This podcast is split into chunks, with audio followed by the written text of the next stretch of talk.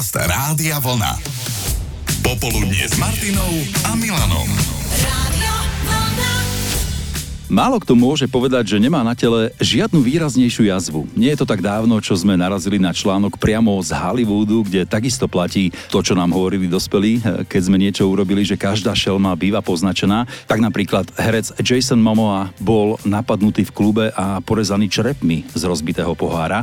Keanu Reeves má veľkú jazvu na bruchu ako spomienku na motorkárskú mladosť. Sharon Stone má z detstva jazvu na krku po nehode na koni, ako dieťa bola pri koňoch prakticky neustále finále a herec Harrison Ford sa porezal pri autonehode, ktorú si spôsobil trošku sám. Nabúral v momente, ako sa počas jazdy snažil zapnúť si bezpečnostný pás. Čo jazva, to samostatný príbeh a v jedno popoludne na vlne ste nám podhalili tie vaše. A začali sme s tým, že prišla aj naša kolegyňa Petra Podkonická. Ja si pamätám, že som sa na strednej škole bicyklovala so svojou kamarátkou a ona bola dosť ďaleko predo mnou a ja som ju na tom bicykli chcela predbehnúť, takže ja som sa na ten bicykel ako keby postavila a viete, že vtedy šlapete tou plnou váhou svojho tela na tie pedále a, a to som aj urobila. Len teda sa mi tá noha z toho pedálu nejako vyšmykla a ja som vstúpila mimo do prázdna. Takže som na tom bicykli spadla, zobralo ma tak na jednu stranu, ľavú a ešte tak fajn ma potom štrku tak celkom pekne potiahlo.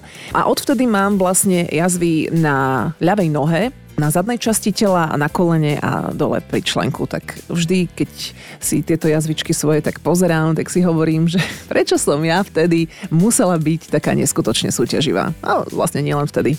To mi zostalo dodnes niekedy sa to asi nevypláca. Svoj príbeh má aj jazva na kolene poslucháčky Slávky, ktorú si privodila ako dieťa pri stavaní hrádze na potoku. A tak, jak som to nabila tú dosku, a som to išla preskočiť a klinec do kolena a ja som to tak preskakovala, že ten klinec bol v nohe a koleno mi paral. U, už ani ďalej nehovor. Ja som si to ani poriadne nevšimla, až kamoška hovorí, začala kričať, že krv, krv. A ja hovorím, kde je to? Kúkam, uha. Uh-huh, uh-huh. Bola asi veľmi studená voda. Tú bolesť si si nejako nevnímala. No, presne. No, tak hneď kamoška, ako hneď dole tričko, uh-huh. odviazala nohu Áno. a ideme domov k našim. Takže prvá pomoc moja, poskytnutá, to bolo dôležité. A potom čo? Sused auto štartoval, uh-huh. na pohotovosť sme šli, no tak tam potom na pohotovosti hovorí, no viete čo, ako sa vám to stalo. Tak som mu hovorila, o tak toto sme tu ešte nemali. A čo bolo niekedy prirodzené na tú dobu, neprišlo ľutovanie zo strany maminy, ale zákazy. Ešte jak tak, kde pôjdeš, ja ťa priviažem o braničku, aby si nešla. A vieš to, že ma aj priviazala? Až išli elektrikári a oni hovoria, čo to za matka, tak detsko priviazať k tomu. A tak potom oni prišli, nejaký jeden taký starší pán. Odviazal ťa. Odviazal ma, áno, a hovorí, že toto tvoja matka to nemá srdce.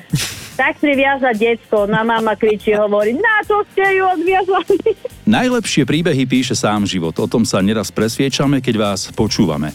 Maroš bol v detstve tiež také dieťa šťastený, šrámy na tele mal pravidelne. No tak hlavne na čele to bolo, na tvári toho viacej. Mm-hmm. Si bol cyklista, veľmi rýchly? Áno, väčšina bola na bicykli. Si zober, že keby sme vtedy nosili prílby, o, o koľko by sme boli ušetrení tých jaziev? Áno, áno, určite to má niečo. No ale potom prišla jedna vec a už zrazu sa ti nestalo nič. Čo to bolo? No ja som nebol poistený zo začiatku, ale už potom si naši povedali, že je toho veľa, že teda bolo by lepšie to ma poistiť, tak spravili nejaké úrazové poistenie a odtedy nič. Odtedy nič. Je to možné? Ako nehovor, že som nebol na pohotovosti, bol, ale neboli to úrazy.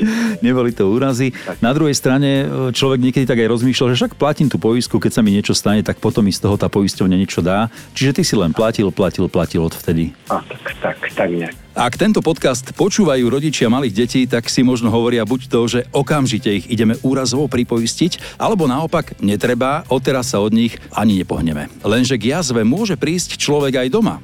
Zuzka pokračuje. Tak keď som bola malá, tak som si zapla jednu hudobnú televíznu stanicu. No a keďže hrali tú moju, tak som začala od radosti skákať do rytmu a to som nevedela, ale potom som zistila, že niekomu vypadla ihla do koberca. No a jak som nejak skočila niekoľkokrát, tak mi to proste sa zapichlo do nohy a nedalo sa to vyťahnuť. Takže sme išli na rengen s babkou a tedy nám povedali, že jednoznačne operácia, že to je veľmi blízko cievy, že to by mi putovalo do srdca a je po mne. Takže mi to museli vyťahnuť, no a ostalo mi na pamiatku takých 7, 7 ďobiek, taká dlhá jazvička hlavička, no. A tak čo, už to si nikto nevšimne, lebo to mám na ľavom chodidle od spodu, takže ako by sa ani nestalo. Jazvy na tele sú častokrát stopami alebo záznamom našej minulosti a vy ste sa rozhovorili o tých svojich príbehoch, ktoré sú za nimi ukryté. Medzi inými aj Veronika, ktorá ako dieťa jazdila na koni. Takže pádov a jaziev bolo až až. Pred prekážkou aj za prekážkou. Okrem koní sme mali aj podnika, volala sa Brčo. A on mal takú strašne hustú hrivu, hustú ofinu,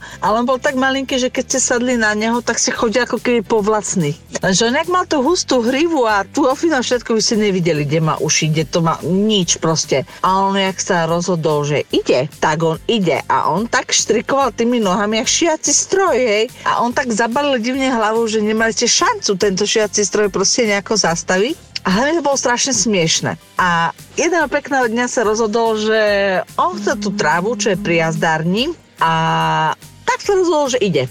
A on so mnou išiel a nechal ma vysieť na plote a ja som si až po chvíľu doma, že nejak zo mňa sa one tiekla krv, čo sa deje. Áno, mám peknú jazvu cez celú ruku, ale aspoň sranda bola, no, že proste človek, keď sa pozrie na jazvu, tak si nepovie, že oh, to bolelo. Človek si povie a smeje sa nad tým. Takže dnes sa už na to pozerá skôr pozitívne a záverečné slovo bude mať v tom celom Laco. S kamarátom mal taký starý kuchynský nožík, nabrúsený na skale, ale iba jeden, na dvoch chlapcov a v tom bol problém. To bol môj spolužiak Ľubo zdravím, tak ma počúvaš. Sme sedeli vedľa seba a on mal už tendencie, že si ho chcel vziať. No ale ja som ho chcel tiež, no ale chytil som ho začepel. No a on mi ho vytrhol z tej ruky. Tak si viete predstaviť tú paseku, ako tá 5-ročná detská ručka, ako to bola sila. Tak mi rozpaklil všetky prsty a maliček až po kosť. Hej, a vedľa nás bola vrátnica, tak som tam dobehol, tak mi to tam chytro niečím zaviazali.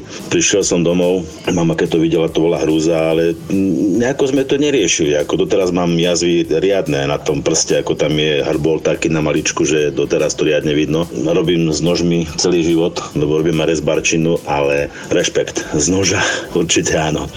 Ako odniesol som si spomienku až doteraz. Pozor na nožiky, nedržať za čepel. Nikdy v živote. Ani nerešte oproti sebe s nožom, lebo keď sa vyšmykne, tak ide oproti vám. Počúvate Popoludnie s Martinou Záchenskou a Milanom Švikruhom.